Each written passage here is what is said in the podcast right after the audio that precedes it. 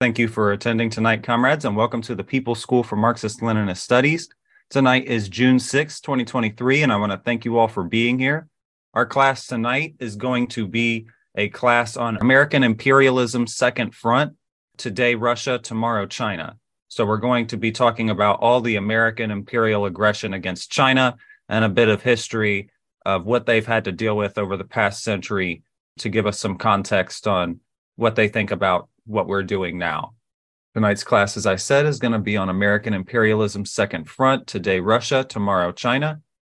Okay, so what we're going to be learning today, a brief history of China's struggle against Japanese and Western imperialism, a brief summarization of the Chinese Civil War as a prelude to this issue over the island of Taiwan, about the American aggression towards China and the present build-up to a war with the PRC, People's Republic of China. China, currently the People's Republic of China, the PRC, is a nation in East Asia on the western rim of the Pacific, which has existed as a PRC since 1949. But the area itself had previously seen thousands of years of feudal states under several dynasties. Today, 1,450,000,000 people live in the PRC, making it the most populated country in the world.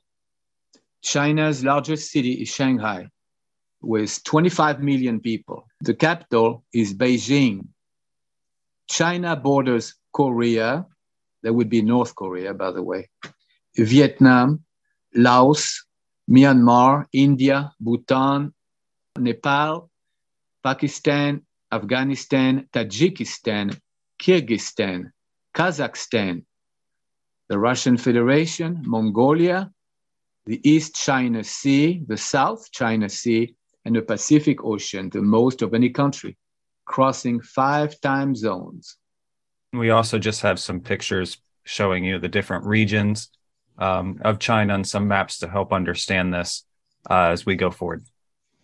Then we have the first section, the historical background. At the turn of the 17th century, China was among the world's biggest economies. It's estimated that a third of the world's silver wound up in the hands of the Chinese. The British devised a strategy to recover the huge trade deficit there, and had come about ways of turning this drug, opium, that previously in the 6th or 7th century was used by Turkish traders as an oral remedy for pain or a tool of assassination, was now converted into shandu for smoking. It was sold to private merchants through the East India Company due to a ban passed by Emperor Yongzheng, which was a prohibition of consumption, and for Jiangping prohibited the sale and importation.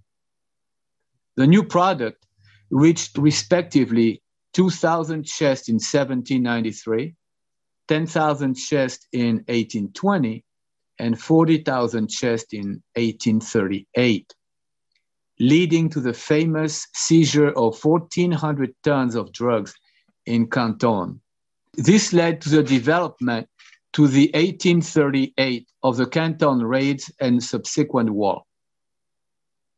This was the century of humiliation for China. By the way, every kid in China, when they go to school, they learn about 100 years of humiliation. It's a major point in Chinese consciousness. The awakening. The much weakened Chinese nation had been opened up to unlimited exploitation as we enter the 1890s. The Boxer Rebellion in 1900 was an uprising against Western, Russian, and Japanese imperialism, and saw the United States intervene militarily against China for the first major time, just as US imperialism was taking off. The mounting discontent against the foreigners spawned the first Guangzhou uprising led by Zheng Xiling and Sun Yat-sen, very important name, remember, which was smashed by the leaks of membership records to the Qing authorities. That's a dynasty, the Qing dynasty. While in exile, Sun Yat-sen formulated the three popular principles under the then Common Union. The Chinese took great inspiration from the action of the Russians writing in the publication of The People. Quote, "The revolutionary storm in Russia shook the world like a mighty peal of thunder. Now the whole world knows the strength of the Russian Socialist Party. Russia can show us the way in our own revolution." Okay, now, a big question. Taiwan or Formosa? Taiwan is an island in the Western Pacific Ocean about the size of the US state of Maryland. It sits 81 miles southeast of China and 160 miles north of the Philippines. To the northeast is Japan. To the southwest is Vietnam. Taiwan is about halfway between the two countries. Around 1540, Portuguese explorers sailed by Taiwan, and they were struck by its beauty, and they named it Formosa, meaning beautiful. Officially, Chinese gave the island its name of Taiwan around 1680. Through the centuries, both names were used, but Formosa was a primary name used until the late 1960s. After 1895, Taiwan became a colony of the Japanese Empire. That lasted for 50 years until 1945, when Japan was defeated in World War II. The history of Taiwan in the 20th century is intrinsically linked to the history of the Chinese Revolution. The first Chinese Revolutionary Civil War. The first Chinese Revolutionary Civil War began in 1921, when the just-founded Communist Party of China, CPC, began to fight against the feudal warlords side by side with the Kuomintang, the KMT, a bourgeois democratic type party. In 1927, the KMT split into a left-leaning wing friendly to the CPC and an anti-communist wing led by Chiang Kai-shek. The right wing of the KMT took over and proceeded to slaughter communists in Shanghai, and so ended the first Revolutionary Civil War. Mao Tse-tung came up with a brilliant idea of withdrawing to the countryside where the CPC was strong, forming a peasant-based revolutionary army and establishing Soviet bases in remote areas of China. The second Chinese Revolutionary Civil War and the Japanese invasion. Thus began the second Revolutionary Civil War. It lasted 10 years, from 1927 to 1937, and culminated in 1934-35 with a long march, when two Chinese Red Armies embarked on a 12,500 kilometers journey towards the northwest of China by Mongolia and the USSR. To this day, the Long March remains one of the most daring military feats in history. In 1937, imperialist Japan invaded China on a full scale. Decision was made by the CPC in accordance with the Comintern and its anti-fascist Popular Front policy to ally with the KMT and Chiang Kai-shek. The Second Revolutionary Civil War ended and the war of resistance to Japanese aggression began. It lasted 8 years, from 1937 to 1945, when Japan was defeated by the US in alliance with the USSR. Now, the KMT and the PLA during and after World War II. Japan surrendered on September 2nd, 1945. Under the Treaty of Surrender, provision was made for the return of Taiwan to the legal government of China, which at the time was the Republic of China, the ROC, led by the Kuomintang and Chiang Kai-shek. After the liberation of China from the Japanese yoke, following the advice of Stalin, Mao Zedong attempted peace with the KMT, but it proved impossible. During the entire imperialist war, the Chinese Red Army, there were two Chinese Red Armies, the Fourth Army and the Eighth Army, now called the People's Liberation Army, the PLA, had grown into a formidable force, controlling huge swaths of China.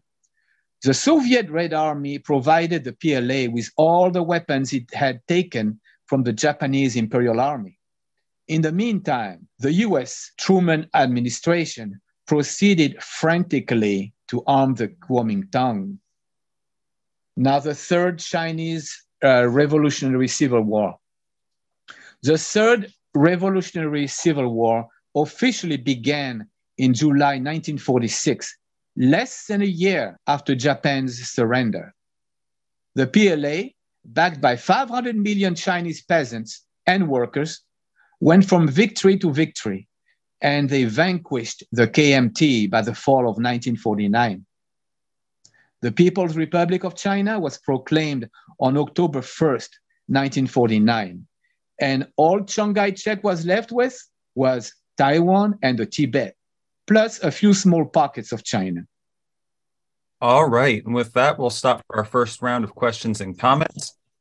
I just wanted to make a little mention that during World War II, when the United States was fighting the Japanese, General Stilwell sent a telegram to President Roosevelt and told him, please stop sending arms to Chiang Kai-shek. He's doing nothing but storing these weapons for after the war, the fight against the communists. Mao Zedong is helping us and supporting us in the war. Please send our arms to Mao Zedong. And of course, everything changed after Roosevelt died and Truman became president, 180 degrees. That's very true, comrade. You know, Chiang Kai-shek was a bad ally. He used to say, Japanese is the disease of the skin and communist is the disease of the soul. All right. Thank you, comrades. Hey, thank you for the class. I'm just curious what happened where the name was changed from Formosa to Taiwan and who proposed it and why. Thank you. Well, you know, I can remember when I was growing up, you know, in the 60s and 70s, you never, ever heard the name Taiwan. All you heard is Formosa.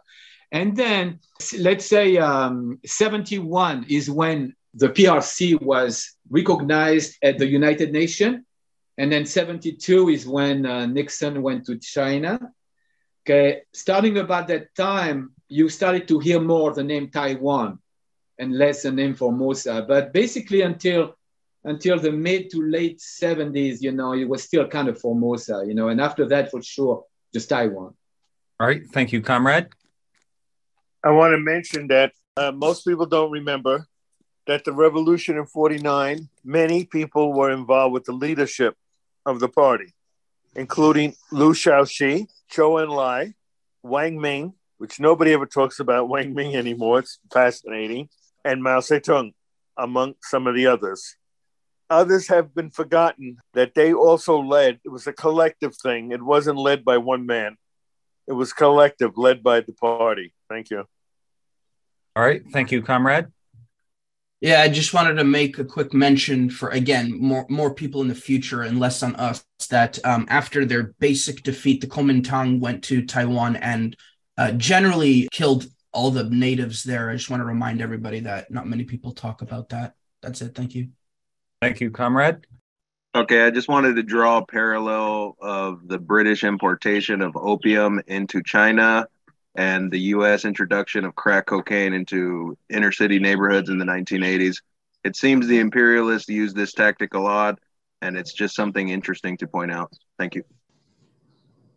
All right, thank you for that, comrade. Thank you, comrades.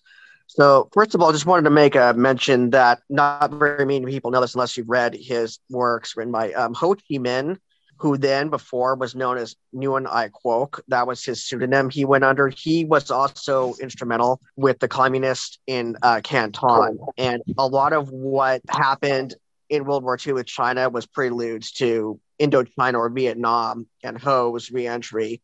During World War II, he even was being supported by the Roosevelt administration to fight against the Japanese in Vietnam to help recover. By the way, a lot of fighter pilots that went down over into the Vietnam area, like the Stilwell and all those guys.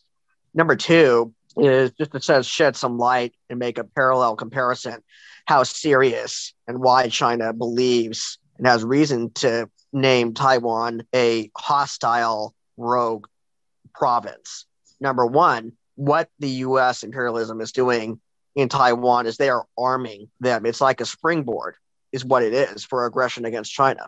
Very easily. It's only like 89 miles off the mainland coast. Basically, if a foreign country was to take Catalina, which is not very far off the coast of California, the mainland, that's like if, in reverse, if China or Russia did that, they armed enough people who lived on that and they wanted to form their own like breakaway that would be hostile. That's essentially what is going on with Taiwan and why China is not taking that peacefully. And Russia have not done anything like that. It's the U.S. imperialists that are doing that. All right. Thank you, comrade. Is it true that Stalin didn't think that Mao could win the Civil War and that he should form a coalition government with Chiang Kai-shek after World War II? On the first revolutionary civil war, you have to remember from 21 to 27 that the Communist Party of China was allied with the Kuomintang. The Kuomintang wasn't so bad. It was like a progressive, from the time of Sun Yat-sen, the father of the Kuomintang. Also, he's the father of the Chinese nation, according to the Communist Party, okay? So, but things changed, in 27 when Chiang Kai-shek took over. Chiang Kai-shek was a right wing, the fascist wing of the Kuomintang. But then, okay, you got the 10 years, 27 to 37. Okay, 37, you got the Japanese aggression. So yeah, Mao Zedong had to ally with Chiang Kai-shek, the Kuomintang. He had to. There was a Popular Front type situation, okay? And then after that, you're right. Mao Zedong did not trust the Kuomintang after 45. But they tried. Stalin kind of wanted him to do an alliance after the end of the war. Mao Zedong tried, but, Chiang Kai-shek was so anti-communist. It was in his DNA. So it didn't work. And then Stalin went along with that, of course, and he gave all the weapons to the Communist Party, none to the Kuomintang. Thank you, comrade. Why was it important for the policy for communists not to critique the KMT? Were they united or something against a specific thing that was maybe an imperialist power in the area? In what year? I think it was shortly before and shortly after 1945, Chiang Kai-shek's takeover of the KMT. Okay, Chiang Kai-shek took over the KMT in 27. Before that, they were okay together, okay? During the Japanese anti-Japanese war of resistance, Chiang Kai-shek was a bad ally, like I said earlier. He was stabbing communists in the back. He was more worried about fighting communists than fighting Japanese. Officially, he was allied with Mao Zedong and the Communist Party, but a lot of times, they would be traitors, okay? And Mao Zedong knew that, of course. But in 45, he still tried. It was legitimate to try. Stalin was right, but it didn't work. It didn't take long, less than a year. And bang, the last civil war, which we won. All right. Thank you, comrade. The Kuomintang, after they retreated to Taiwan, they put martial law upon Taiwan, and that led to a period called the White Terror, during which many people were persecuted underneath the guise of anti-communism. And I believe the KMT is currently still the main party that is under rule in Taiwan, and that's the party that is working with the U.S. Actually, comrade, you're right about the White Terror and all that 100%. But there is a twist of history here. Right now, the Kuomintang in Taiwan is kind of progressive. They are for peaceful reunification with China, okay? But the party in power, that lady named Tsai Ing-wen, she just went to the U.S. not last month, remember? Okay, so she's a hardcore pro-independence. She's the opposite of the Kuomintang. So actually, Kuomintang right now is our ally in Taiwan as far as a peaceful reunification without a major war. All right. Thank you, comrades. Right now, at this time in history, the role of the rise of Russia is progressive from the standpoint of the global anti-imperial struggle, and it's manifesting itself by through resistance all over the planet, in Africa, Asia, Latin America. They are more favorable to the policies of China, Russia, and the so-called BRICS countries. So I think, which is very ironical, is that the Western bourgeoisie, you know, European and North Americans, they are trying to show their nationalists in favor of the Ukrainian resistance against the so-called Russian aggression or invasion. I think although they can have some issues along those lines about Russia invading a sovereign nation, I think the security concerns of Russia are legitimate, and the role of Russia right now globally is progressive and revolutionary. So what do our members say about that? Yeah, sure, comrade. You're absolutely right. And I really believe that we could compare the situation of Ukraine to the situation of Taiwan.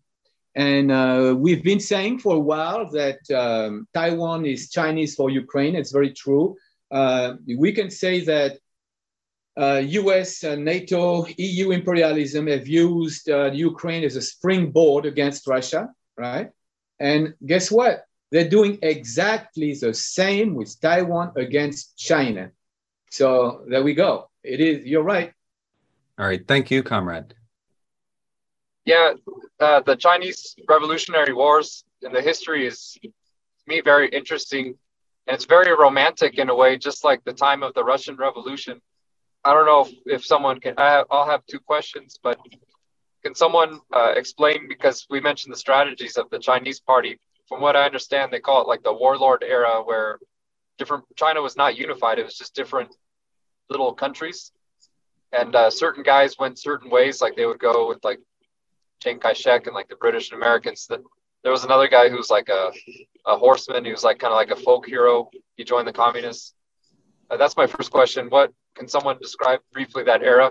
And then second, who was Liu Shaoxi? Because I know we talk a lot about Liu Shaoxi, and I think he was active at the time as well. Yes, comrade. As far as the first revolutionary civil war, it's very interesting because the Kuomintang at the time was progressive until the summer of 1927 when Chiang Kai-shek took over. Chiang Kai-shek was the anti-communist. He was the fascist type, okay, of the bourgeoisie of China. But the other wing, the left wing, was friendly to the Communist Party. And the founder, Sun Yat-sen, of the Kuomintang, he was very close to Lenin. He never met him, but he was close in...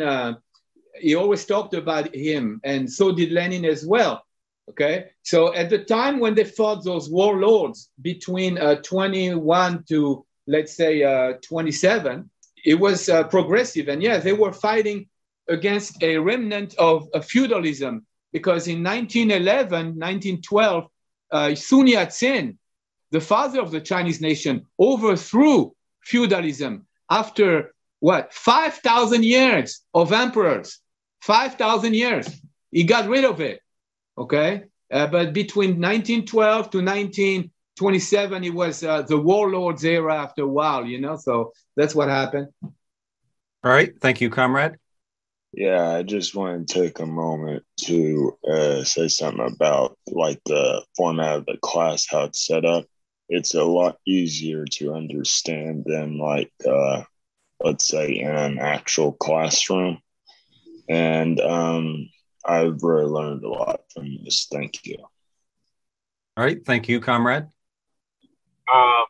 Thank you. So I recall reading an article some time ago about Shanghai, and there was somewhat of a workers' uprising there that was something akin to kind of like China's Paris Commune, and I can't remember enough about the article to really speak on it, but I'm just wondering, does this ring any bells for anybody else who might know anything about what I'm talking about or be able to comment on it?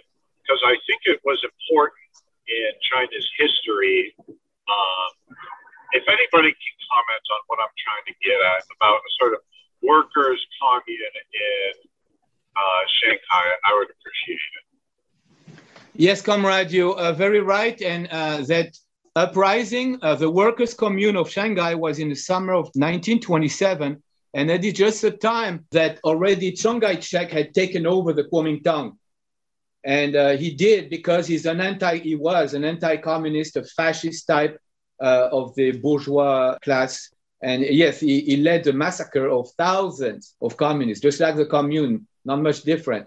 And that's after that it was a rupture between Kuomintang and the Communist Party. And that's when Mao Zedong has his genius idea to go to the countryside because he was strong there and encircle the cities. And he did, and it worked.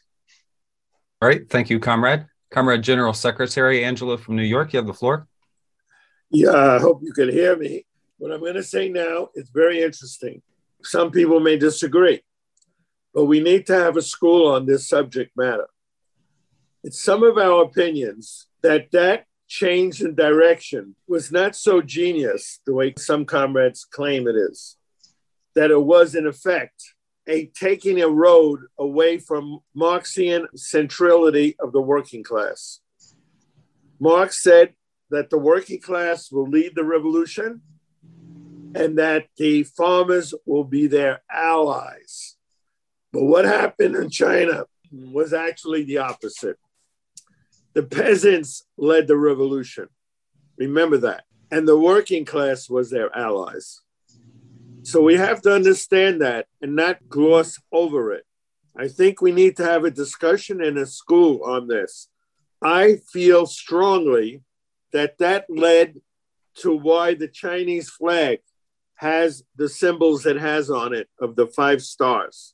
And why the bourgeoisie in China, what they call the native ones, not the comprador capitalists, why they had a whole different relationship to that revolution than they did in Russia or Poland or East Germany or any of the countries.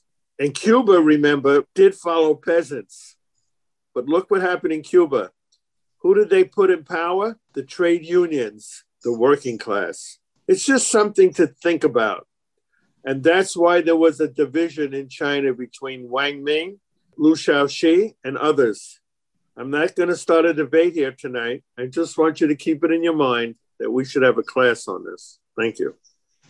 I want to add that the proletariat was 2 million strong at the time in a country of 550 million, just to keep everything in proportion. Right. Thank you, comrades. And I definitely think that the ins and outs of the Chinese Revolution is definitely a class that we will have in the future, being that it was such a big event in history, and it's something that we as Marxist-Leninists do need to analyze. But this class tonight is mainly focused on the U.S. imperial aggression to China, and historical background information is just context to add to the issues over Taiwan and other areas. Yeah, I just wanted to bring up, there's, particularly the ultra-left that always points to, the CPC working with Kuomintang, before Chiang Kai-shek. But what they don't understand, I implore people to read On New Democracy by Mao Zedong. In that, he has this thesis that at the imperialist phase of the world, there's 2 types of bourgeois, camps. There's ones that capitulate to the imperialists, and then there's the ones that oppose imperialism. He stated that those bourgeois liberation revolutions that opposed the big imperialists were actually working in favor of a proletarian world revolution. He said that because in an imperialist phase, the imperialist powers would never allow a new capitalist competitor that wasn't under their umbrella of imperialism. So I do recommend that pamphlet by Mao. It's called On Democracy. So I just wanted to say that. I want to add also that China at the time was a semi-feudal, semi-colonial country. It was a little bit different, quite a bit, from Russia in that regard. So that explains also what you just said, Comrade. All right. Thank you, Comrade. Yeah, it's kind of along the lines of what Comrade was saying with the new democracy idea. You know, the revolution was first and foremost about national liberation. So my question is, it was said that the KMT, you know, represented the international bourgeoisie. So at the time, was the national bourgeoisie, say at the Third Revolutionary War, was the national bourgeoisie and the petty bourgeoisie generally on the side of the PLA or the KMT? Is the question. The good question. I think that... you know what we call the comprador bourgeoisie, right? It was really behind Chiang Kai-shek, you know, and the national, more patriotic type bourgeoisie was behind the PLA, although it could have been split too, you know. But one thing for sure, after all these three revolutionary civil war and the Japanese war of aggression, the Communist Party was super powerful. Its membership was incredible, like I think 8 million people, 8 million in 1949, something like that, you know. Its military was super strong. They had two armies, but they made into one. It was incredibly strong. So they had to win, you know. All right. Thank you, Comrade. Yeah, hi, thanks. So from what I understand, like, after the KMT lost, they went to Taiwan, right, and became the sort of the ruling party that's still in power. So is that why, like, I always hear like Taiwan is sort of like a pseudo U.S. colony in a way? I don't know if that's totally true, but like, has the U.S. been backing Taiwan and that ruling party like ever since? Is that why the relations are so tight? And I also know like the CIA was involved in Tibet. And I'm just wondering if anyone has more details on that and can explain that, or if we're going to get into that in the next section. Thanks. Okay, Comrade, you know about Taiwan and the Kuomintang, you're right. They went to Taiwan in 1949. They stayed there. The Kuomintang ruled for so many tens of years, right? But, you know, in an interesting twist of history, it's kind of ironic, but lately the Kuomintang is progressive in Taiwan. And they are in favor of a peaceful reunification with the People's Republic of China, which is what Xi Jinping is trying to accomplish, right? Without a war, okay? On the other hand, that lady named Tsai Ing-wen, okay? She is trying to lead the country into independence, which is the mother of all red lines. If she proclaimed independence, 24 hours later, you know the PLA will invade. All right, thank you. And I also just want to add to that Tsai Ing-wen is from a different party than the Kuomintang. So that's just important to know as we go and we look at that current situation. I forget the name of it, but if somebody can, if somebody knows that and can put it in the chat, assist the comrades, that would be pretty good. It's a Democratic Progressive Party, PDP or PP. Something like, sorry, it's pretty close. All right, Comrade, thank you. So now we'll go on the historical background, 1949 to 2010. Most of this is just going to go up to about 1979, but we put it like that because the last section is going to be the more recent stuff since around 2010. What happened after 49? Okay, so the Kuomintang flees to Taiwan. By December 1949, the Kuomintang had withdrawn its forces to the island of Taiwan, around 500,000 soldiers, followed by 2 million civilians.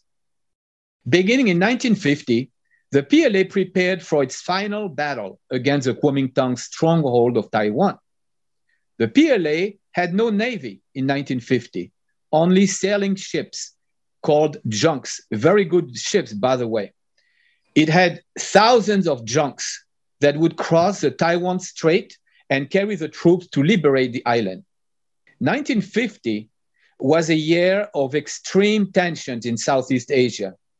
In the Northeast, on the Korean Peninsula, the newly created Democratic People's Republic of Korea, the DPRK, was facing a puppet regime armed to the teeth by the US.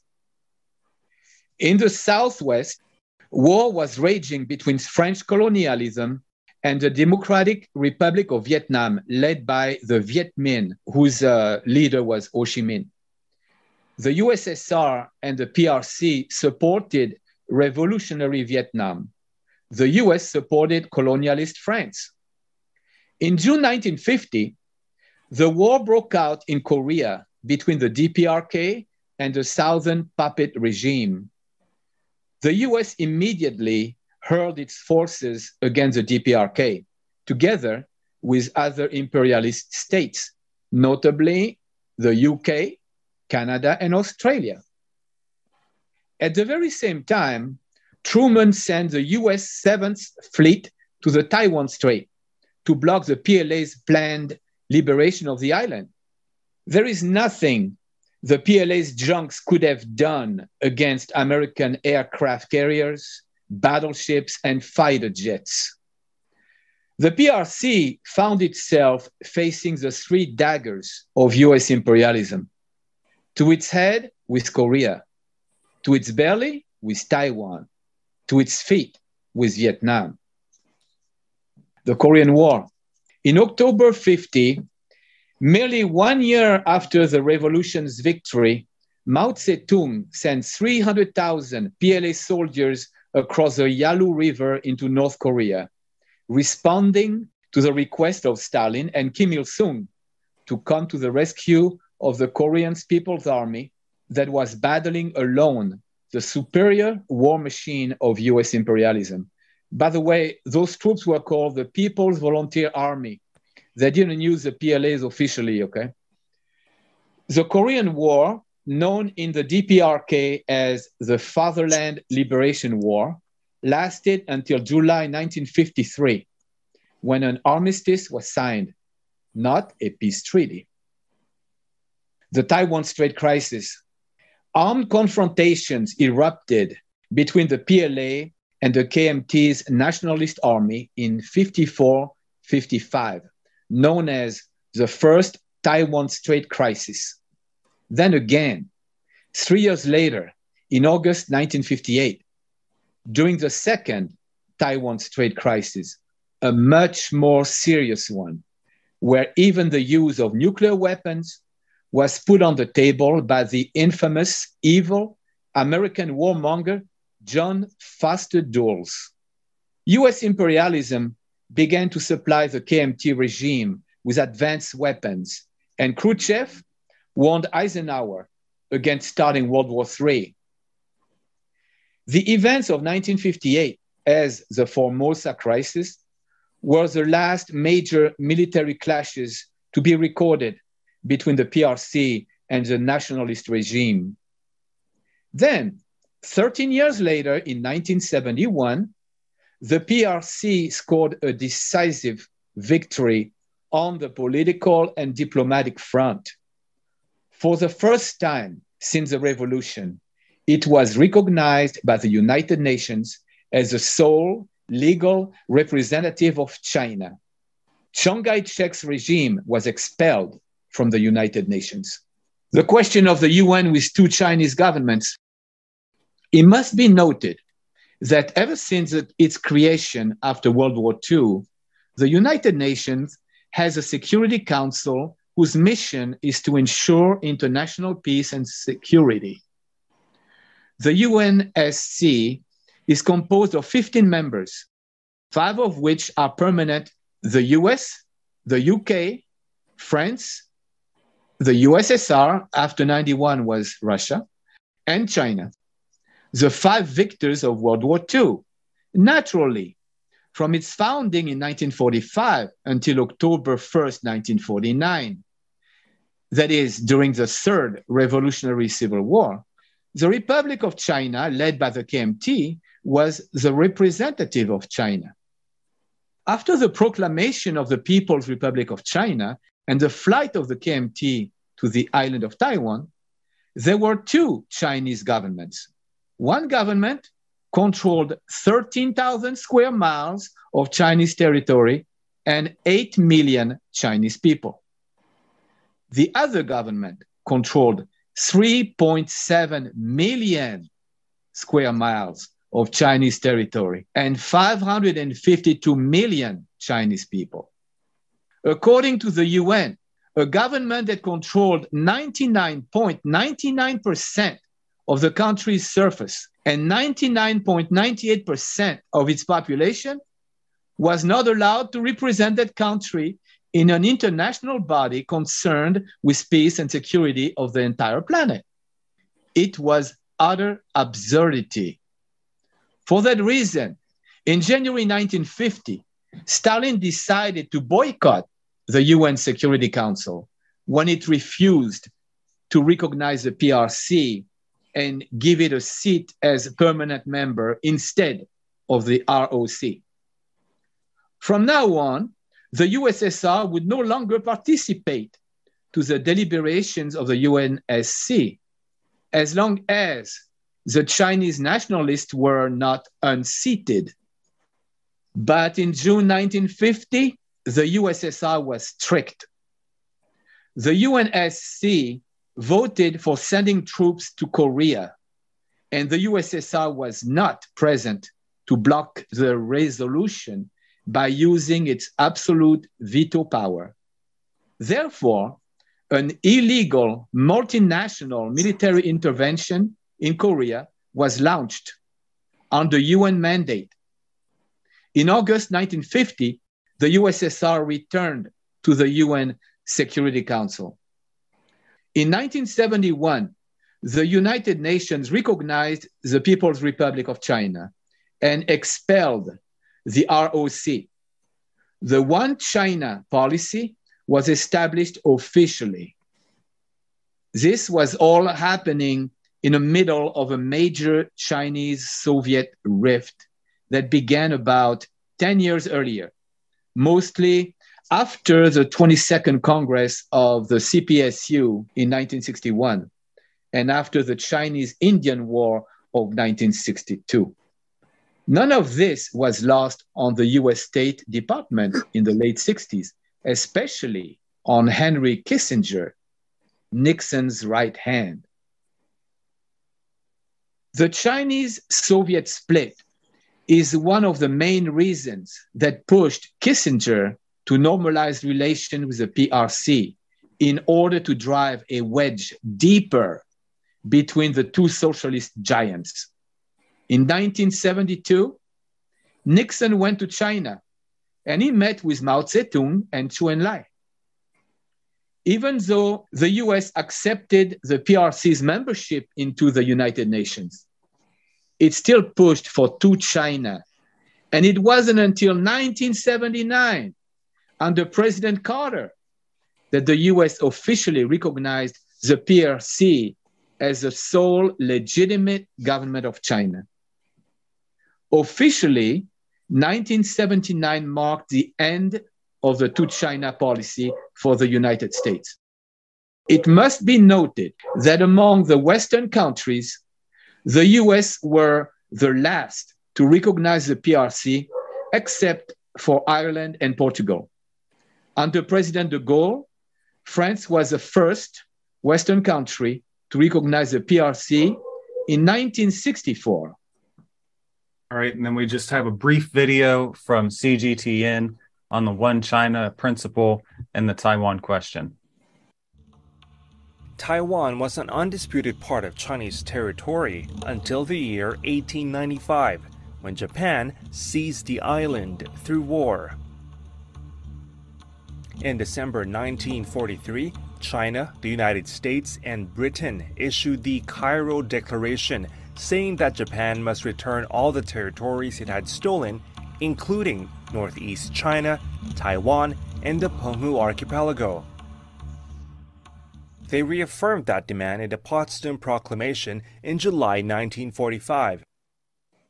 On October 1, 1949, the People's Republic of China was founded. The Kuomintang retreated from the mainland to entrench in Taiwan in confrontation with the central government, with the support of foreign forces. On January 5, 1950, U.S. President Truman issued a statement saying that the U.S. and other allied countries recognized China's exercise of sovereignty over Taiwan Island in the 4 years since 1945. However, after the start of the Korean War in June 1950, to isolate and contain China, the U.S. government sent troops to occupy Taiwan and claimed that the status of Taiwan has yet to be determined, and later lobbied for dual recognition by the international community of two Chinas. In October 1971, the United Nations General Assembly passed Resolution 2758, which restored the seat and all the lawful rights of the government of the PRC in the United Nations. In September 1972, China and Japan signed a joint statement announcing establishment of diplomatic relations. Japan recognized the government of the PRC as the only legitimate government of China. In December 1978, China and the U.S. issued the joint communique on the establishment of diplomatic relations, which said the U.S. recognizes the government of the People's Republic of China as the sole legal government of China, and acknowledges the Chinese position that there is but one China and Taiwan is a part of China. 181 countries have now established diplomatic relations with the PRC. All of them acknowledged the One China principle and promised to handle the relations with Taiwan within the One China framework. I want to remind everybody that yesterday, or this morning, the country of Honduras in South America established diplomatic relations with Beijing as the sole legitimate representative of China and broke off diplomatic relations with Taiwan. As of today, I want to add, comrade, that there's only three countries, major countries that is, that recognize Taiwan, and believe it or not, it's Guatemala, Haiti, and Paraguay. That's it. The other ones are very, very small islands all over the world, but not many. All right. Thank you. And thank you, Comrade General Secretary, for that news. Yeah, I just want to also mention that, I guess, to capitalists, I won't name countries, but to the capitalists, this is all a game, because as much as the CIA hates communism and all that jazz, they did send, I forget the name, they sent an officer to help and see what's going on with Mao Zedong during the Civil War. And he was found to be more reliable than Chiang Kai-shek. So I just want to let you know that the CIA will use anybody. All this anti-communist shit is just a rhetoric. That's it. Thank you. All right. Thank you, comrade. I had a question real quick, which is, so I know that the, decade of the 1970s when it comes to China is a complicated one. And so obviously, the United States recognizing China as the sole legitimate government and going to the One China policy was a good thing. But can we say that China was playing also somewhat of a reactionary role at that time when it came to attacking Vietnam, the Sino-Soviet split, etc. in the world? Yeah, it's very true, comrade. Definitely, China was kind of talking on both sides of the mouth too, And the U.S., it was smart and it was using that. So it's very true. It all changed, later on, though. Yeah, they played a very reactionary role. They changed their analysis. The main threat to the planet Earth was Soviet social imperialism. They made that term up. Not the United States imperialism. So their main threat now was the Soviet Union. Could you believe that? And they did all that, by the way, under the guise of being pro-Stalin. That was the reason why they originally broke, remember, because of Khrushchev's speech attacking Stalin. So they did it under the guise that they were defending Stalin, the Chinese. However, dialectics show that they were really attacking Lenin, because by attacking the Soviet Union as an existent country, they were attacking Lenin. Let's be honest. That's what they were doing. There's a term for that. I think it goes like this. Right in something, but in essence, they were reactionary. Does anybody remember that quote? Left in form, right in essence? Correct. That's it. Left in form, but right in essence. Thank you. All right. Thank you. And I just asked that question because it's a very complicated and confusing time to me. I know that there's a lot of, people from that area that don't like to touch the issue of China and Vietnam. I just think it's one of those questions that we should ask. And we should definitely defend the legacy of the People's Republic of China and defend the People's Republic of China today. There's just always nuance with this, and I think we have to look at it dialectically. So this is directly on the Department of State's website on U.S. relations with Taiwan. The United States' approach to Taiwan has remained consistent across decades and administrations. The United States has a long-standing One China policy, which is guided by the Taiwan Relations Act, the three U.S.-China joint communiques, and the six assurances. We oppose any unilateral changes to the status quo from either side. We do not support Taiwan independence, and we expect cross-strait differences to be resolved by peaceful means.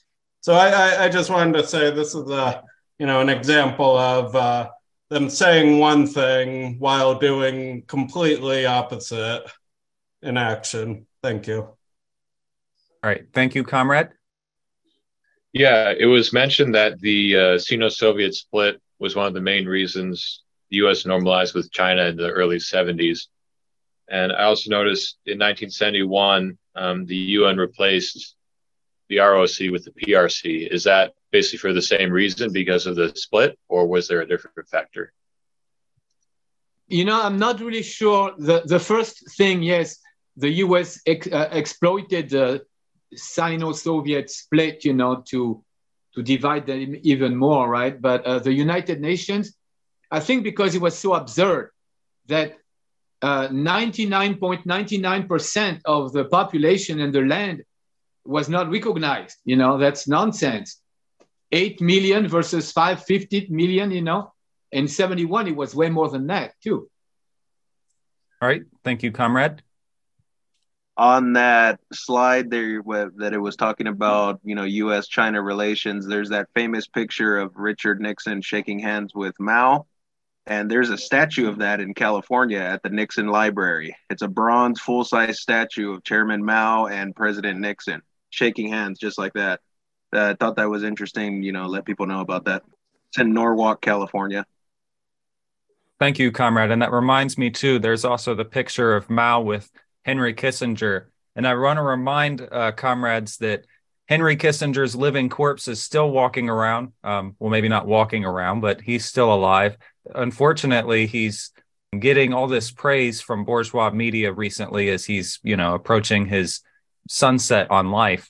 And so it's just kind of disgusting how this war criminal could have done all these things in his life to Cambodia, Laos, Vietnam. And obviously, that part with China had somewhat of a progressive role to play in terms of China-U.S. relations.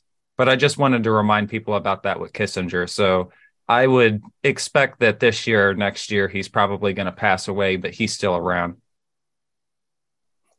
Attacking meaningless and quite frankly, corrupt party bureaucracy is a good thing. This is Stalin's legacy. This is not a reactionary thing. Granted, it's rather dialectical, and they did play reactionary roles in other scapes, but you cannot deny this. 9 out of 10 proletariat in American, if you told them that, if you gave them the red book, and they were able to wave that at their corrupt local politicians, they would be ecstatic, right? So, ream me out for that all you want, but to me, this is great. And honestly, Khrushchevite revisionism is terrible. So if we can elaborate on this, to my knowledge, at the end of Mao's life, he struggled with a question that basically was, what's the difference in essence between us and the United States, between the Soviet Union and the United States? It is very true that the rift started after 1956 and the 20th Congress, right, and Khrushchev's speech, so-called secret speech. It started then, but what really pushed it forward was the problem between China and India that happened in 1959 and then in 1962. And then the USSR was on the side of India. The Chinese felt very humiliated by that. And that really pushed it forward. It started with ideologically, but then it became more of a, nationalist, if I can say that, question. The whole issue of the Sino-Soviet split has to be put in a separate class, a separate discussion, and the ramifications that it had. It wasn't just one ramification.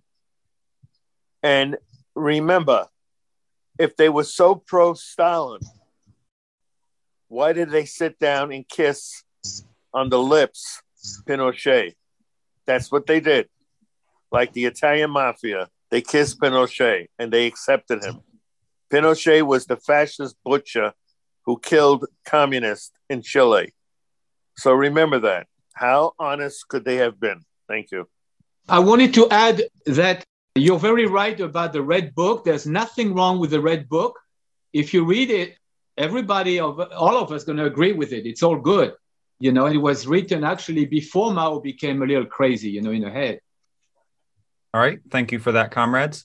It's always good to have different takes in the class, I think. Helps us to develop our understanding of this. So thank you.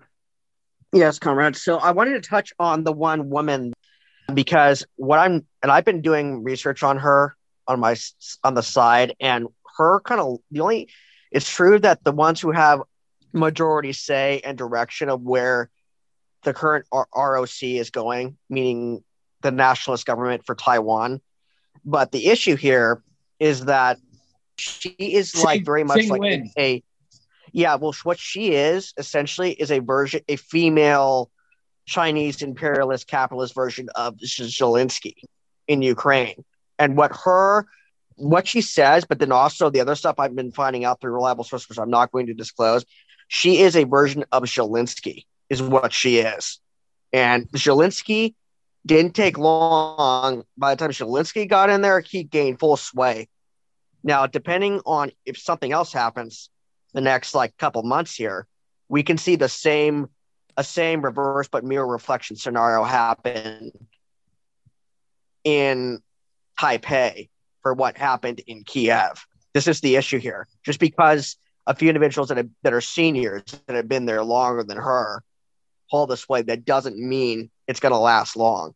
So this is the issue here with that, and that it can turn dangerous quickly. And I think we need to emphasize on how another class of the comparisons to how Zelensky and Wen are like almost clones of each other and how dangerous this is. And that the U.S. says it supports the PRC One China policy, but really they are arming Wen the same way that they were arming Kiev, and then now are arming and politically backing Zelensky. It's going to be a repeat. Thanks. That's serious. I'm glad you say all this, comrade, because it's so true. And that lady you talk about, that Tsai Ing-wen, there's one thing she's been doing for the last few years or so. They're doing a cultural, they call it de-sinification. What they're doing is they're removing the Chinese culture from Taiwan and saying, just like Zelensky is doing in Ukraine, anything Russian is not legal. The language, the culture, the history, all of that stuff, he banned it, right? She's starting to do this. Anything Chinese is not okay. Taiwan is not Chinese, the language even. And the culture. So she's doing the same process. Really, Taiwan is Chinese for Ukraine. You're 100% right. Thank you, comrade. I'm glad that you said that. That's one of the big things that you said that I think is entirely right. Taiwan is Chinese for Ukraine. That's why we did this class with the name American Imperialism Second Front. Today, Russia, tomorrow, China. Because this is forming, shaping up to be how the theaters of the next World War might take place. So thank you for that. Yeah. So I just kind of want to bounce off a little bit what some of the other comrades are talking about with the current situation in Taiwan. It's important to remember the KMT's role in the recent years has definitely changed, and that is reflected in Taiwan's recent elections. Their current government, which is run by the Democratic Progressive Party, they're the pro-independence liberal party. They didn't do too well in the last local elections. And there's a chance that the next general elections, which I think are going to be next year, that we could see the KMT back in government versus the DPP. So this is something we need to pay attention to. This could be a situation like in Ukraine, where we have the Party of Regions representing Ukraine trying to have friendly relations with Russia and develop along those lines versus the other various pro-European parties over there as well. Stecky. Yes, comrade, you're 100% right. And, you know, this is a chance to prevent a major war, maybe to prevent World War III, is if inside Taiwan, like the people that want a peaceful reunification, which is pretty much a Kuomintang, if they are able to take over, it will prevent a war, okay? Because Xi Jinping has said it, just like very recently, he said, reunification is inevitable. It's just a matter of how, peaceful or not, and when. So our chance is inside Taiwan. Otherwise, we're going to have a war like in Ukraine. Thank you, comrade. And I just want to add, too, that we did a narration at the People's School of an article from the Chuxi Journal of the Communist Party of China talking about the national reunification across the Taiwan Strait and how they wanted it to be a peaceful reunification. And we just posted that back up on our People's School YouTube. So if you're interested in listening to what they had to say, you can go find that and share it around, especially as we get ready to see different events take place in terms of, you know, current events. Yeah, this is kind of off topic now, but I know we were talking earlier about the relationship between the peasants and the workers, and I just want to recommend the book Wretched of the Earth by Frantz Fanon. All right. Thank you, comrade. So it was mentioned that Comrade Stalin or the USSR was tricked by the UN. But it also seemed like maybe Stalin didn't do a good move by boycotting the UN. Was the USSR like expelled from the UN after that point, or how did that, like, how were they really tricked then? Can we get a little more context about that? Okay, so, you know, Stalin decided to boycott for good reasons. I would have to, anybody would have, right? If in his shoes. Okay. But then came, you know, the Korean War, and he was not, I mean, the USSR was not participating to the UN Security Council. So they voted in the absence of the USSR, okay? So yeah, it was a trick, I would say, because they knew they were not there. If they had been there, they would have blocked it. So yeah, but, you know, they came back later, but it was too late. All right, I hope that answered your question, comrade. Yeah, so I know earlier, comrade, you mentioned that as soon as if Taiwan declares independence, the PLA will go in, thus, you know, starting the war. So I guess my question is like, what are the possibilities? Is it something that could very potentially happen soon from your perspective? Is it something that is kind of being de-escalated? I know Nancy Pelosi went to Taiwan, just like went there. And then I think that she spoke about it at the Congress, but I don't know. So sorry if you could answer. You know, comrade, honestly, I believe that the Taiwan people really wouldn't want this to happen. As a matter of fact, there's a strong opposition, you know, which is led by the Kuomintang, okay, like we said earlier, okay? But you know what? The United States is pushing them that way without saying it.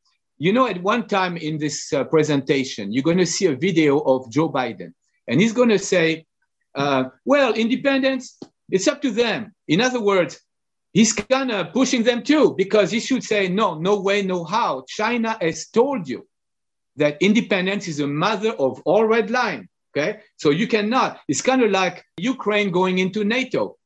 Putin warned them in 2008, do not do that. They gave him a chance not to do it. But the U.S. released, they can if they want. And sure enough, it began the war. That's what I think going to happen. But hopefully the Taiwan people will be strong enough with the KMT to block that stuff, you know, that's all. Yeah, and I just want to add to that as well. You know, we did a narration of an article that was put in the Chuxi Journal, publication of the CPC, Communist Party of China, that talked about the national reunification across the Taiwan Strait.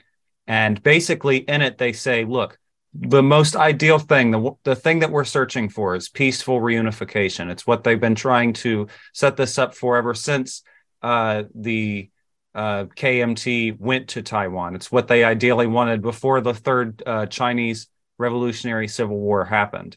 But similar to the situation with NATO expansion in Ukraine, even somewhat similar to the Bolshevik Revolution and the Kerensky government, there could come a point where peaceful reunification isn't an option anymore.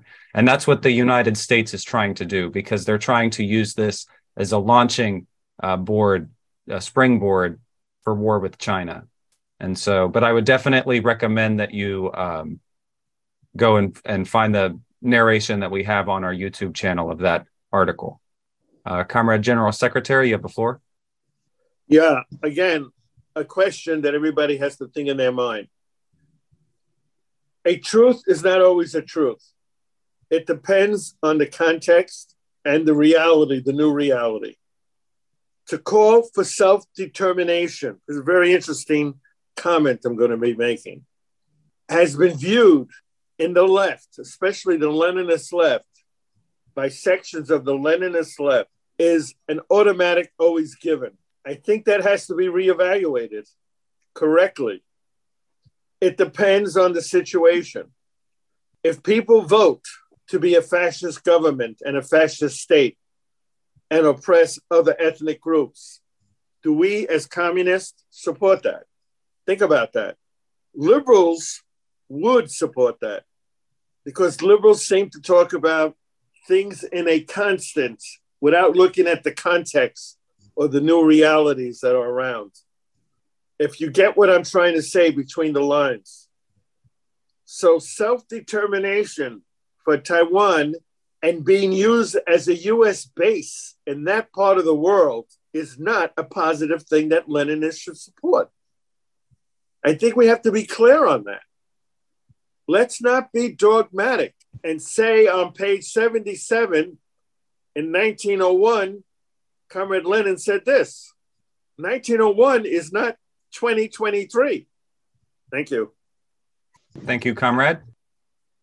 Yeah, so if at any point in time I'm skipping ahead to something that we're going to mention later in the class, then feel free to stop me. But in a nutshell, what is our position on China as a world power?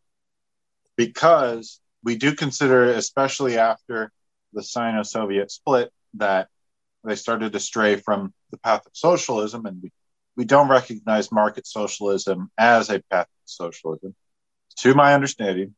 Correct me if I'm wrong. But on the other end of it, obviously, we don't support any sort of U.S. imperialism in the area or any sort of overthrow of Xi Jinping or anything of that sort. So... yeah, our position has always been clear, and always been clear. That is, we support the people of China in their war against U.S. imperialism. That has always been our position. And because we may have a difference of agreement on what type of socialism they have, doesn't mean that we automatically support U.S. imperialism. We don't, even though we're Americans and we live here. We don't support the policies of the capitalist government, which are imperialist. So I think it's clear. I think our position in this party is actually the most realistic and the most dialectic. Others tend to be automatically following a country, even if they may be doing something wrong. And I think historically, that may not be the best thing for communism. But on this issue of China, if you could understand what I'm saying, There is no ifs, ands, or buts. We support China against U.S. imperialist intrigues. Thank you. Thank you. And I want to add to that that there's also a dialectic relationship there. Is the more the U.S. is opposing China, the more U.S. imperialism is encircling China, and the more the Communist Party of China is making a left turn. So we got market socialism, but the more it's going to happen that way is the more socialism we're going to have and the less market. That's my opinion. All right. Thank you, comrade. Two things. If the proxy war in Ukraine doesn't murder our economy, proxy war in Taiwan absolutely would murder us. We would not survive it. Our entire economy would crash. Energy prices would continue to inflate. Luxury commodities would continue to inflate. And this is what our economy is predicated on. This is one of the successes of America, is our ability to allocate luxury commodities. And honest to God, we call it market socialism. I call it a successful adaptation to the information age. You cannot run a command economy on paper anymore. You cannot run an economy on an overbloated bureaucracy. So if we want to just keep coping about these formalisms and these appearances that don't strictly adhere to our personal understandings of how the Soviet Union worked, we're never going to get to the essential and intrinsic quality of what makes something socialist. And the cold truth is the contents of the People's State in China is largely proletariat. So we can continue to do these copes about the form and appearance, but really go back to Hegel. An appearance is a contradiction of essence in form. All right. Thank you, comrade.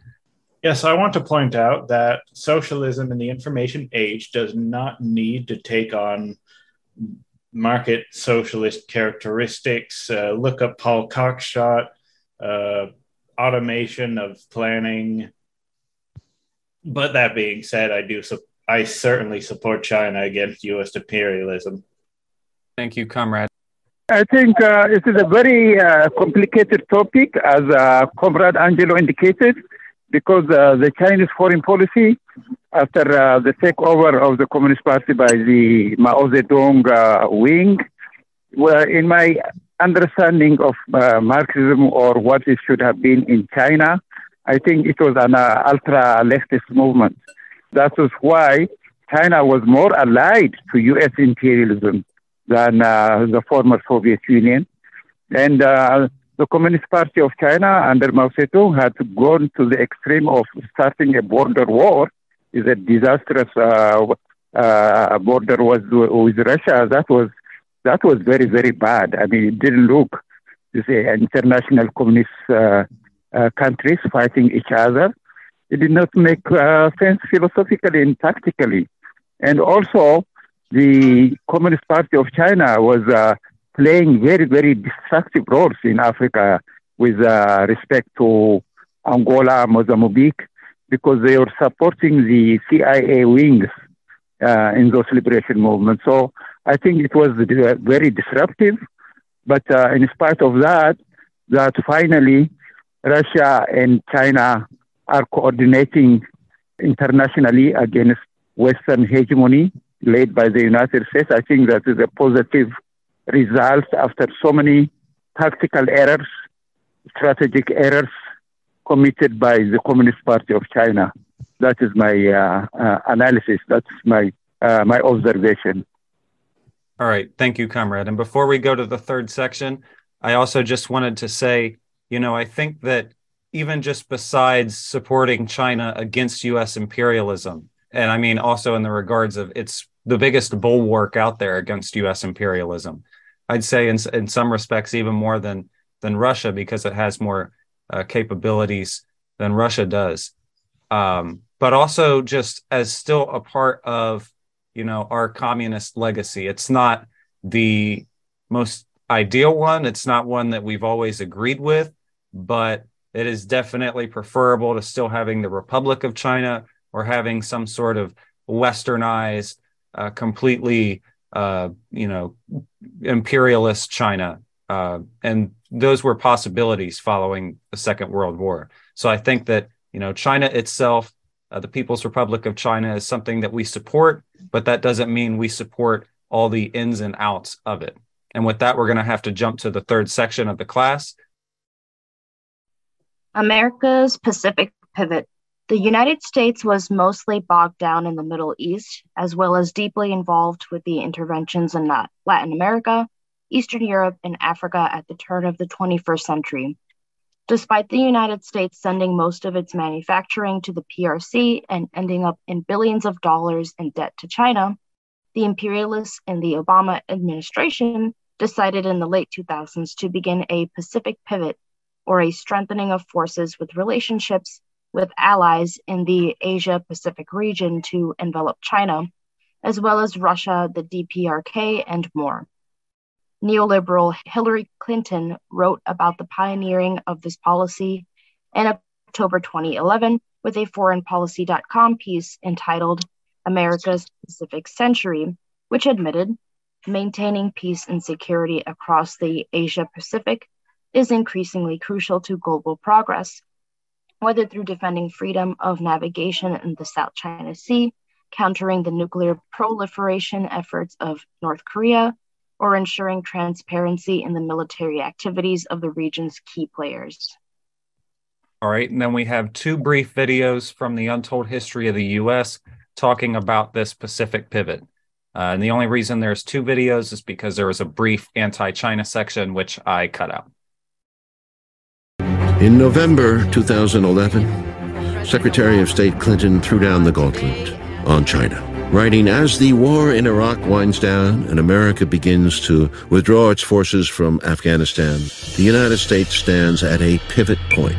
Calling this America's Pacific Century, she meant a substantially increased military involvement in the Asia-Pacific region to contain China. Beginning with the Opium Wars in the 19th century, China has been humiliated time and again by stronger foes, Britain, Japan, Russia. It fought the U.S. to a standoff in Korea in the early 1950s. China is a proud nation, the world's second largest economy, a hybrid. Part state-owned, part capitalist, it has replaced the U.S. as Asia's main trading partner. But in 1996, Chinese leaders were humiliated again by U.S. nuclear missile rattling during another confrontation over Taiwan. And with its economic interests and shipping lanes to protect, it set out to modernize its military. In 2012, the Pentagon estimated Chinese expenditures of $160 billion. But given the secrecy of the Chinese system, the real budget is unknowable at this time. Although it has only one foreign base, its hard line over disputed oil, gas, and mineral-rich islands and territories in the East and South China Seas have escalated tensions with its regional veil. But more ominously, China has again attracted the wrath of China-bashing American hardliners whose animosity dates back to the McCarthy era. A new face-off is in the works. The U.S. has returned to Asia, seeking new alliances, rebalancing its fleet, deploying its top stealth warplanes to bases within striking distance of China by 2017.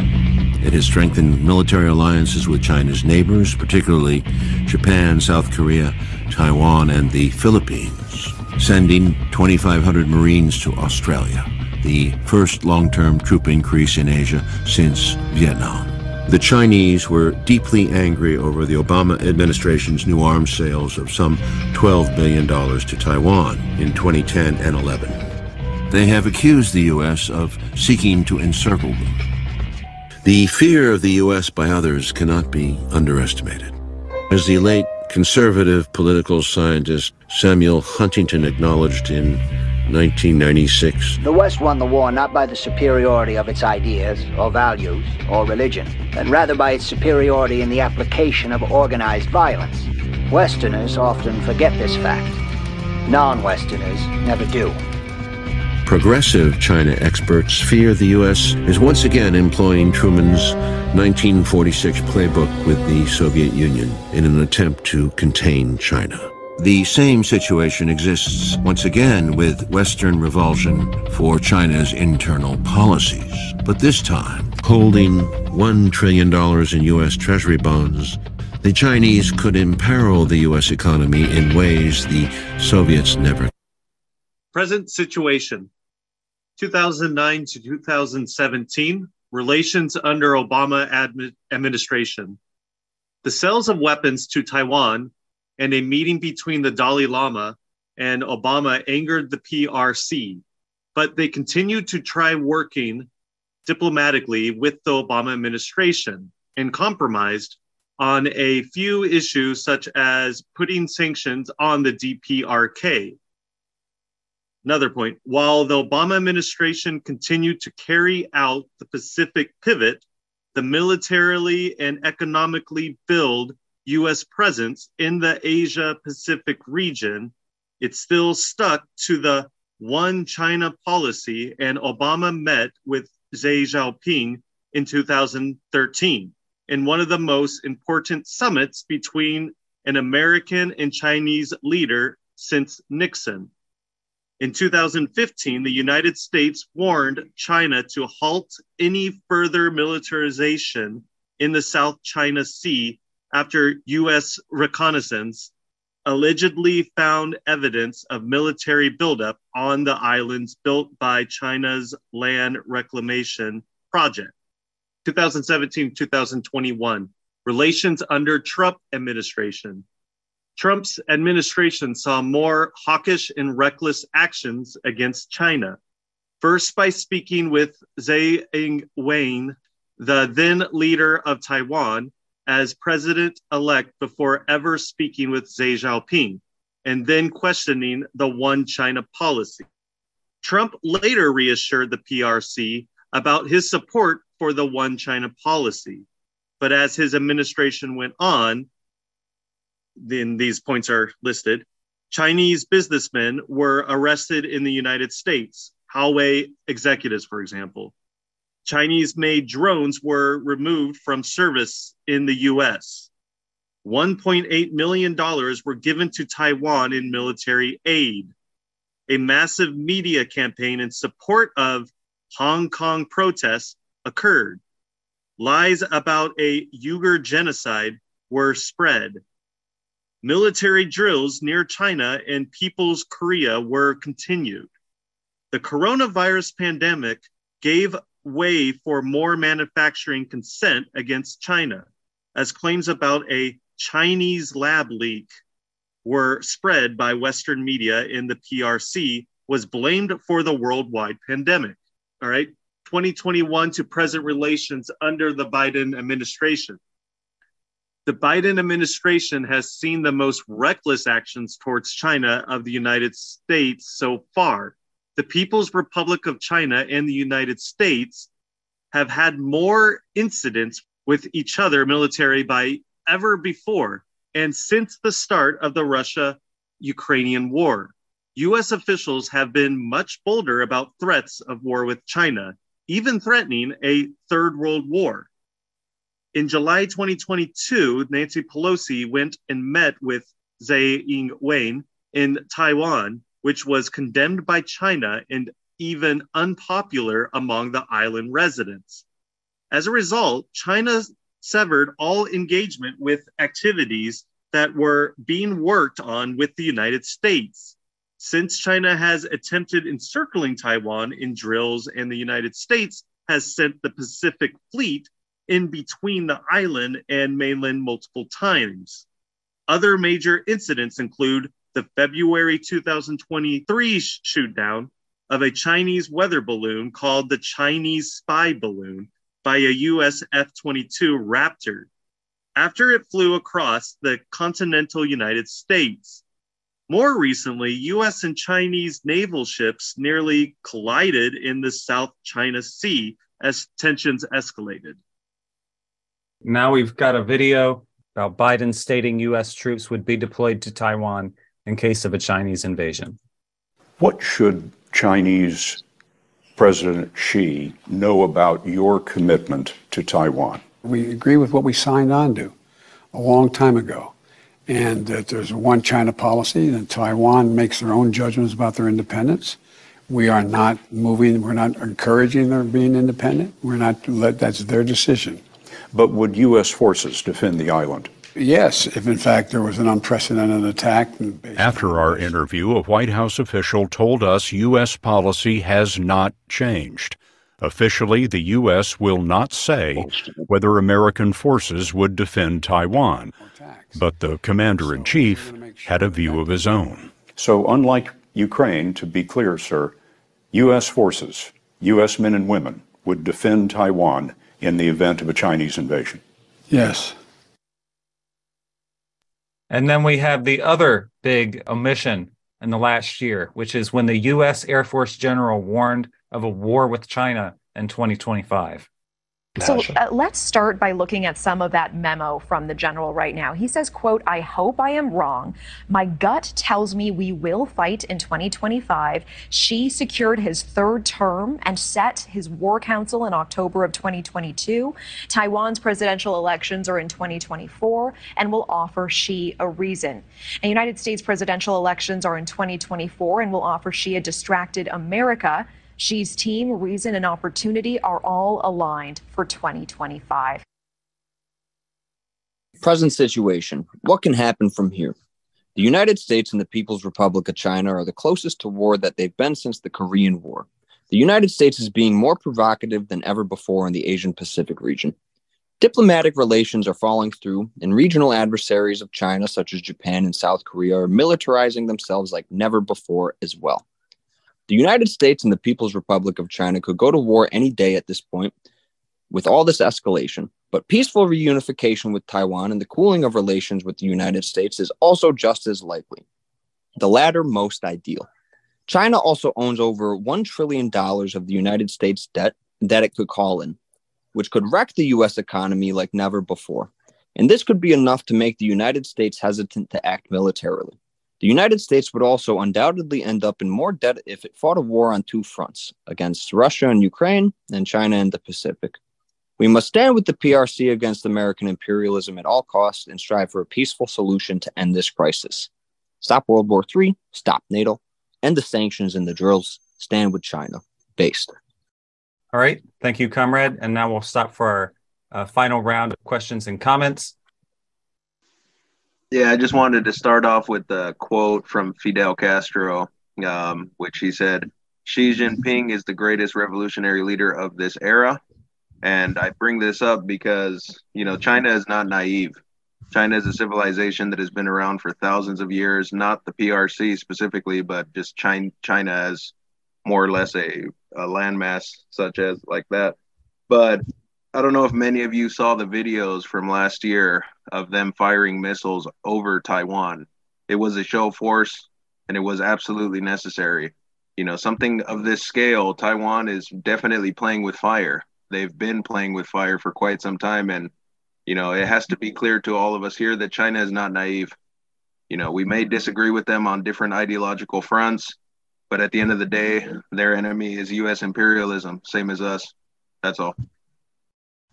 All right. Thank you, comrade. Just out of curiosity, could someone give more information about the propaganda about the genocide of the Uyghurs, I think they're called, in China? Like, what's the reality of the situation and how is it being portrayed? Okay, so this is something that's been pushed by like a lot of Western NGOs, specifically out of Australia, and there's a German evangelical Christian who believes that his mission is to Christianize China. So he started putting this stuff out without any evidence, you know, but this was picked up by several media outlets and pushed. You know, there's that region, Xinjiang, is very significant in the Belt and Road Initiative of China as it connects all throughout Central Asia. You know, that's why the United States has been funding the ETIM, East Turkestan Independence Movement, which is a known terrorist group in China. They did do terrorist acts against the civilian population there. So China reacted in a way which no other country, let me clarify, no other country reacted this way in terms of de-radicalizing people. The Arab League, which represents all of basically the Arab world, sent their representatives to Xinjiang to see the conditions in which these re-education centers were, taking place and everything like this. They all approved of it, every single one of them. Just wanted to throw that out. I know other people have more to say on it, but that's just a starting point. Yeah, and I'll just say that, historically, this has been a thing of Western imperialists lying about different socialist or socialist adjacent nations and the different supposed genocides or massacres that they did. It brings to mind the Katyn Forest Massacre in Poland in World War II, where German soldiers supposedly just found these Polish people dead with German ammunition in them. It also reminds me of the Holodomor myths. Okay, so Xinjiang, more simply put, the reason why they had the de-radicalization campaign occur over there, the reality of it is that Xinjiang historically has been a very poor region of China, even when it had its short term as an independent country during the Warlords period, during the 1900s. And more or less what happens is when you have a population that is primarily poor, primarily nomadic, and primarily, suffering the consequences of American-sponsored Wahhabi terrorism, which that's what's been going on over there, is that the Wahhabis have been spreading their virulent ideology over there, and the poor people over there, not seeing an alternative out of, being poor, not having opportunities, chose that path. The Chinese Communist Party chose to go into Xinjiang, not just de-radicalize them, but also start building up infrastructure, jobs, basically giving the people over there an actual material opportunity to not just de-radicalize, but also integrate more properly into a greater society by giving them job opportunities, preferred ethical, non-discrimination stuff, and basically making sure that not only can they de-radicalize, but also proletarianized as a people, and more or less that's simply put something that the Americans can't tolerate because it is a prime resource zone, and it's also right next to the strategic regions in Central Asia, which is where we've been sponsoring terrorism with our special forces as well. All right, thank you, comrade. More follow-up on the Xinjiang stuff. This was a separatist group that we have been backing for quite a long time. Many of these Uyghur terrorists are currently fighting along with al-Nusra and other radicalized Islamic terrorists in Syria right now. This has been something that we have backed. I believe, I can't remember the general's name, but I remember seeing a video of him saying, hey, if you want to screw with China, all you got to do is fund some separatist terrorists, the Uyghurs. It's right there on the border. It's a very porous border between Afghanistan and China. The separatist movement has been funded totally by the United States and our black operations. Thank you, comrade. And I also got something in the chat said to just mention that there are several Islamic ethnic groups in China, not just Uyghurs. So if it was an Islamic genocide, it would be, all over the country. And I also just wanted to briefly add, there was, of course, in our, history with the Soviet Union, the American imperialists propped up the Mujahideen in Afghanistan. And this is very similar. And one of the things is, of course, that bit us in the ass way later on 9/11. This could bite us in the ass, too. Two quick things. There are more mosques in Zhejiang than there is in the entirety of the United States. The Uyghurs' Muslim religiosity is very important, and this is being handled and acutely attended to by the CCP. They are not being genocided. These initial claims come from the Associated Press, who have sent 3 journalists over since their first initial claim. I forget when it happened. All 3 have not come back with any corroborating evidence. There have been population increases in the Uyghur population.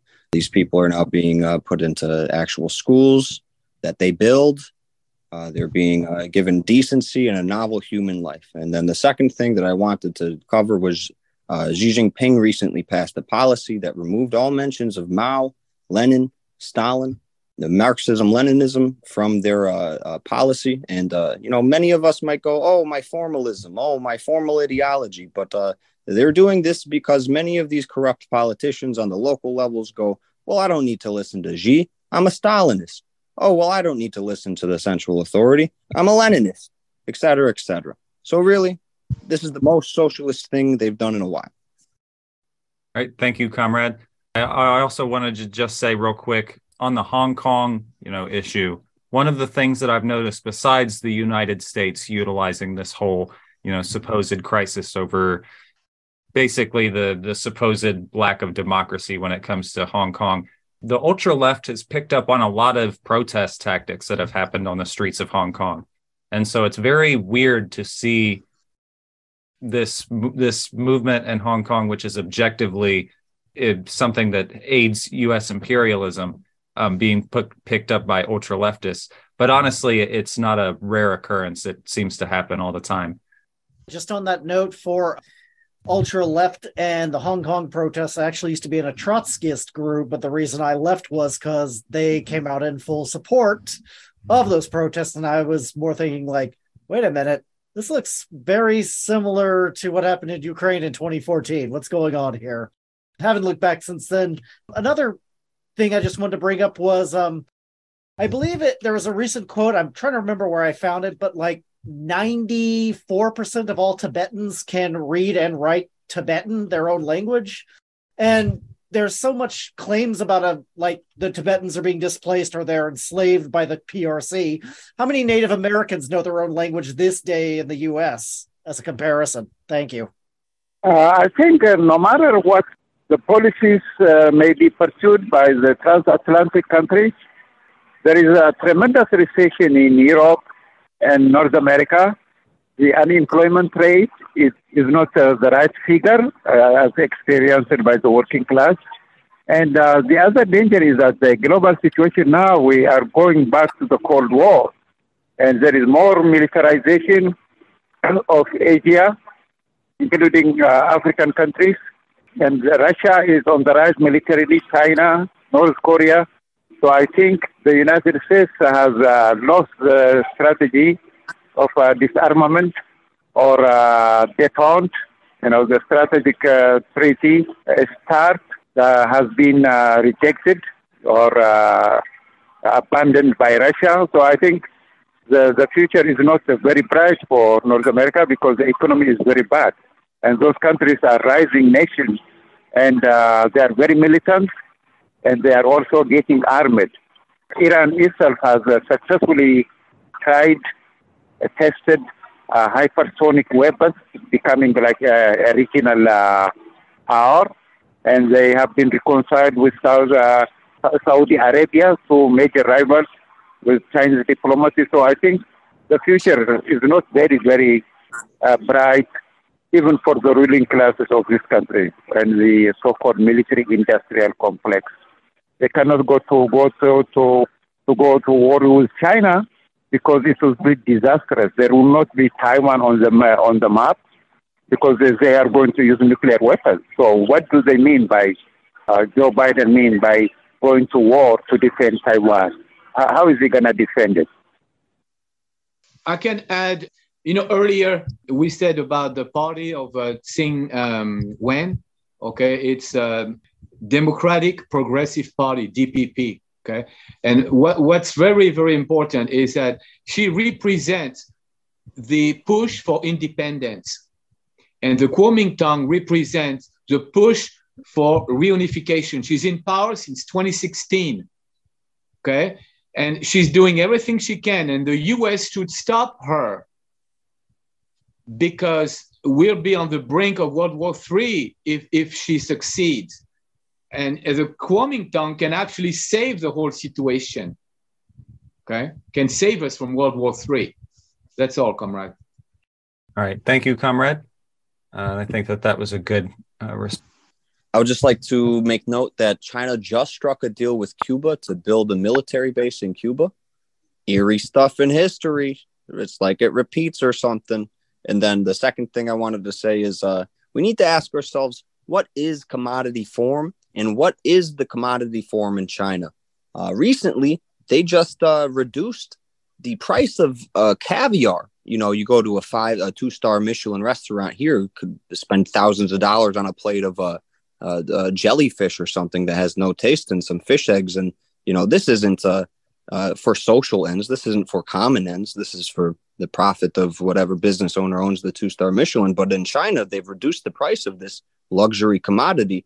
so great using cybernetic negative feedback loops to a point where it is now common. It's a common eatery. It's a common food in China, right? So really the question we must ask ourselves is, what is the consistency of the ruling classes of the state apparatus? And what is the commodity form in China? These are the essential questions we must ask. We must not ask, does it look exactly like my perfect ideal form? Does it look exactly like this rationalization some European wrote about in a book? No, we must ask what is happening in material reality. What is the commodity form in material reality? And what is the content of the ruling class in China? And if you answer those questions correctly, you'll come with the correct conclusion that China is a socialist state. All right. Thank you, comrade. Hi. Thank you. Again, I'm new here, so forgive me if this is a silly question. But I'm referencing the last slide that we looked at, which had a call to support the PRC against U.S. imperialism. And my question is, what about the science of, or the theory of scientific communism as formulated by Marx towards the end of establishing an international dictatorship of the poor and working class requires that we support a state entity like the PRC? Isn't it just in the interest of the poor and working class of the world that we oppose U.S. imperialism?